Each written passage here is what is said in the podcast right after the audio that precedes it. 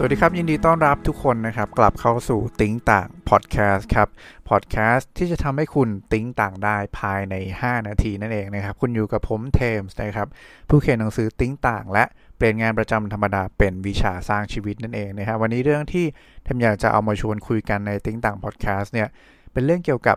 passion ครับผมว่า อีคำว่า passion เนี่ยนะครับมันเป็นคำที่ โอ้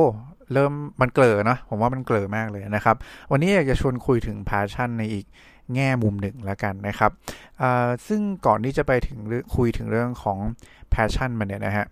ผมว่าอยากจะชวนคุยกันว่าเออจริง ๆ แล้วชีวิตของพวกเราทุกคนเนี่ยนะครับ มันไปลิงก์กับ passion ยังไงอะไรยังไงนะครับ แล้วทำไมอะ หลายคนถึงบอกว่าเออ passion มันถึงสำคัญกับชีวิตมากขนาดนั้นนะครับ ซึ่งวันนี้นะสิ่งที่ท่านอยากจะบอกทุกคนเกี่ยวกับ passion ก็คือช่างหัว passion มันนะครับ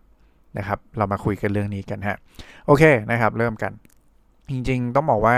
เรื่องในชีวิตนะมันมีอยู่เรื่องที่เราปฏิเสธไม่ได้อย่างหนึ่งเลยครับ เกี่ยวกับธรรมชาติของชีวิตก็คือว่าชีวิตเนี่ยมันคือการแก้ปัญหานะครับ ผมว่าหลายคนอยาก โต อยากเก่ง อยากประสบความสำเร็จร่ำรวย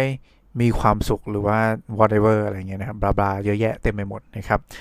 เราอยากได้อะไรสักอย่างหนึ่งในชีวิตนะครับ ซึ่งทุกอย่างเหล่านี้ที่มันเราอยากได้เนี่ยนะฮะเราก็จะต้องพบเจอปัญหาครับที่เราต้องต่างที่จะแก้ตามโจทย์ชีวิต หรือว่าตามข้อจำกัดของชีวิตของแต่ละคนนะซึ่งวันนี้อยากชวนคุยก่อนนะครับว่าปัญหา ของการที่คุณพยายามจะแก้ปัญหาในชีวิตอยู่ทุกวันนี้มันคืออะไรบ้างฟังดีๆนะครับ ปัญหาของการแก้ปัญหาในทุกๆวันนี้ที่คุณเจออยู่เนี่ยนะฮะมันคืออะไรบ้างนะครับ ผมมีอยู่ 4 ข้อด้วยกัน ที่มันทำให้คุณเกิดปัญหาในการแก้ปัญหานะครับ อย่างแรกเลย คุณไม่รู้ครับว่าโจทย์ชีวิตของตัวเองคืออะไร นะครับคุณไม่รู้ว่าโจทย์ชีวิตของตัวเองคืออะไรนะครับ นี่คืออย่างแรกนะครับ อย่างที่2ครับ คุณพยายามไปแก้ปัญหาในสิ่งที่ไม่ตรงกับโจทย์ชีวิตของตัวเองครับ คุณพยายามไปแก้ปัญหาในสิ่งที่ไม่ตรงกับโจทย์ชีวิตของตัวเองนะครับ อย่างที่3ครับ เราแก้ปัญหาโจทย์ชีวิตของตัวเองนะฮะตามวิธีแก้ปัญหาชีวิตของคนอื่น ซึ่ง บังเอิญบังเอิญนะครับ โจทย์ชีวิตของเราไม่เหมือนกันฮะ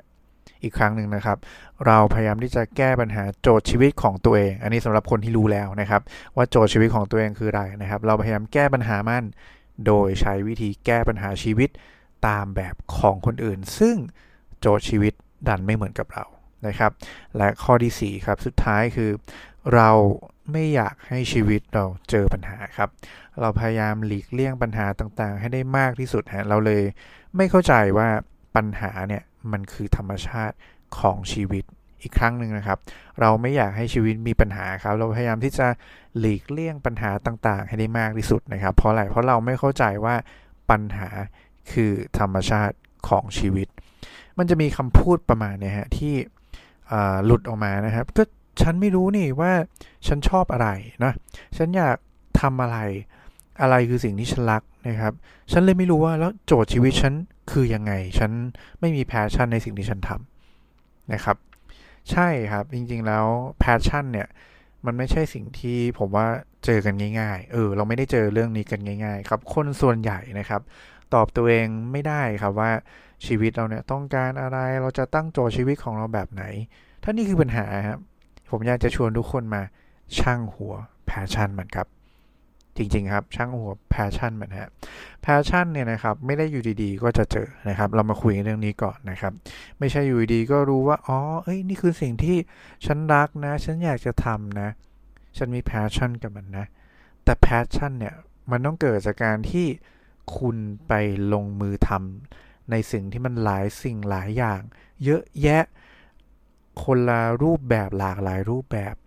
นะครับเมื่อคุณไปทำสิ่งเหล่านั้นแล้ว คุณกลับมาคุยกับตัวเองว่า เรารู้สึกสนุกที่ได้ทำมันไหมเราจะทำมันต่อไปอีกหรือเปล่า เราทำมันได้ต่อเนื่องมากกว่านี้หรือเปล่า การลงมือทำเหล่านั้นต่างหากครับที่หลากหลายเยอะแยะมากมายในสิ่งที่คุณไม่เคยทำไม่คุ้นเคยเนี่ย มันถึงจะทำให้คุณค้นพบว่า อะไรคือที่มาของ passion passion เนี่ยนะครับ มันไม่ใช่จุดเริ่มต้นนะฮะของการลงมือทำสิ่งต่างๆ แต่ว่ามันอยู่ระหว่างกระบวนการลงมือทำนะครับ อีกครั้งหนึ่งนะฮะ